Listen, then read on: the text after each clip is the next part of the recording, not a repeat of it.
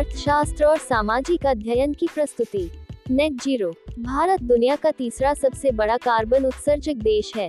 पहले नंबर पर चीन है, फिर अमेरिका। यूरोपीय संघ को एक साथ लेने पर भारत की गिनती चौथे नंबर पर होती है। वर्तमान मानक के अनुसार, चीन सबसे बड़ा कार्बन उत्सर्जक देश है। इसके बाद अमेरिका सबसे ज़्यादा कार्बन उत्सर्जित करता है। यह डेटा ऐतिहासिक रूप से इस बात का विश्लेषण नहीं करता है कि किस देश ने कितना कार्बन उत्सर्जित किया और हर देश की ज़िम्मेदारी क्या है। विकसित राष्ट्र, जो निर्माण और उद्योगों में आगे थे, वे विकासशील राष्ट्रों की तुलना में वैश्विक प्रदूषण फैलाने के ज़्यादा जिम्मेदार थे। इसीलिए ग्लोबल नेट ज़ीरो का कॉन्सेप्ट सामने आया। शून्य उत्सर्जन का अर्थ होता है कि ग्रीनहाउस गैसों का उत्सर्जन बिल्कुल समाप्त होना लेकिन शुद्ध शून्य उत्सर्जन चेकबुक में हिसाब किताब को बराबर करने जैसा है। कोई देश या कंपनी दक्षता एवं स्वच्छ ऊर्जा के ज़रिए अपने अधिकतर उत्सर्जन को कम करती है। फिर कार्बन डाइऑक्साइड को वातावरण से हटाकर या अन्य स्थानों से उत्सर्जन समाप्त करके बाकी का काम करती है। उदाहरण के तौर पर, पेड़ हवा से कार्बन डाइऑक्साइड अवशोषित करते हैं, इसलिए उन्हें अक्सर नकारात्मक उत्सर्जन समझा जाता है। छोटा हिमालयी देश भूटान शुद्ध शून्य उत्सर्जन का दावा कर सकता है क्योंकि उसकी लगभग सारी बिजली, जल विद्युत से आती है और उसके वन वाहनों, कारखानों और अन्य मानव गतिविधियों से पैदा कार्बन से करीब तीन गुना अधिक अवशोषित करते हैं कंपनियों के पास शुद्ध शून्य उत्सर्जन का एक और तरीका है और वे कहीं और कार्बन कटौती का लाभ उठा सकती हैं। साथ ही कार्बन क्रेडिट हासिल कर सकती हैं। उदाहरण के लिए कोई अमेरिकी कंपनी दक्षिण अमेरिका के जंगलों की रक्षा के लिए भुगतान कर सकती है। ये कंपनी उन पेड़ों से होने वाले नकारात्मक उत्सर्जन को अपनी कंपनी से होने वाले उत्सर्जन से घटाकर यह कह सकती है कि उसका संचालन शुद्ध शून्य उत्सर्जन के अनुरूप है। इसके अलावा गरीब देशों में पवन एवं सौर ऊर्जा संयंत्र लगाकर भी कंपनियाँ इसी प्रकार का लाभ पा सकती हैं। लेकिन कार्बन क्रेडिट के आधार पर अपना उत्सर्जन शुद्ध शून्य करने पर ही निर्भर रहने की आलोचना होती है, क्योंकि इसके कारण ये कंपनियाँ ग्रीन हाउस गैस उत्सर्जन करना जारी रखती हैं। इसके अलावा एक ही परियोजना में कई कंपनियाँ योगदान देने का दावा करके लाभ ले सकती हैं। पेड़ लगाने जैसी कई परियोजना के फलस्वरूप उत्सर्जन में कटौती करने में वर्षों लग सकते हैं, लेकिन कंपनियों को इस योजना का लाभ अभी से मिलने लगता है और वे ग्रीन हाउस गैसों का उत्सर्जन जारी रखती हैं। ब्रसल्स में यूरोपीय संघ के नेताओं की लंबी बातचीत के बाद कार्बन उत्सर्जन को लेकर एक नया समझौता हो गया है। हालाँकि पोलैंड इस समझौते से बाहर है।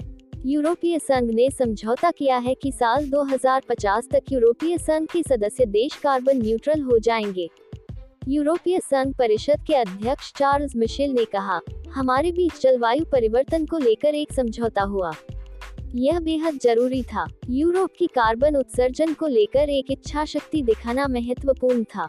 यूरोपीय आयोग के अध्यक्ष उर्सुला फॉन डेयर लाइन के यूरोपियन ग्रीन डील के ऐलान के बाद हुआ ये पहला सम्मेलन था।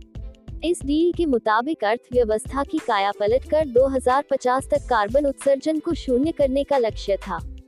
2050 के लिए तय किया गया ये लक्ष्य 2015 में हुई पेरिस जलवायु समझौते के तहत ही है। इस लक्ष्य को पूरा करने के लिए यूरोपीय संघ के सदस्य देशों को जीवाश्म ईंधनों की वजह से हो रहे कार्बन उत्सर्जन को कम करना होगा और इन ईंधनों का विकल्प भी तलाशना होगा। ये विकल्प ऐसे होने चाहिए जो प्रदूषण न फैलाएँ।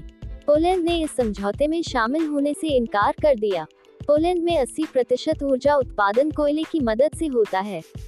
पोलैंड ने फ़िलहाल खुद को इस समझौते से बाहर रखा है।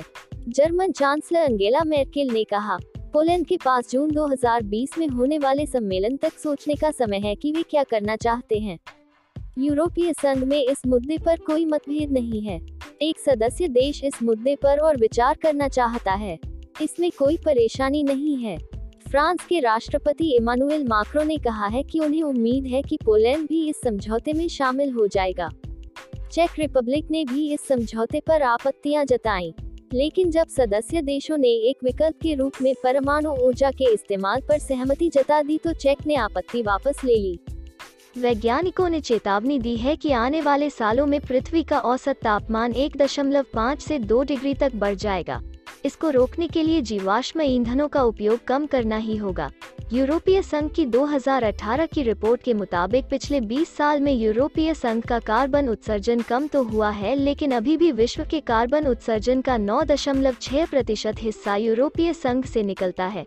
नेट ज़ीरो एमिशन का मतलब एक ऐसी अर्थव्यवस्था तैयार करना है जिसमें जीवाश्म ईंधनों का इस्तेमाल न के बराबर हो। कार्बन उत्सर्जन करने वाली दूसरी चीज़ों का इस्तेमाल एकदम कम हो। जिन चीज़ों से कार्बन उत्सर्जन होता है, उसे सामान्य करने के लिए कार्बन सोखने के इंतज़ाम भी साथ में किए जाएँ। नेट ज़ीरो एमिशन का मतलब एक ऐसी व्यवस्था तैयार करना है, जिसमें कार्बन उत्सर्जन का स्तर लगभग शून्य हो। इसकी वजह आईपीसीसी द्वारा की गई एक भविष्यवाणी है। इसके मुताबिक आने वाले सालों में अगर ठोस इंतज़ाम नहीं किए गए तो पृथ्वी का औसत तापमान बढ़ जाएगा। इस बढ़ोतरी को दो डिग्री से कम रखने के लिए नेट ज़ीरो एमिशन जैसी व्यवस्था बेहद ज़रूरी है। धन्यवाद।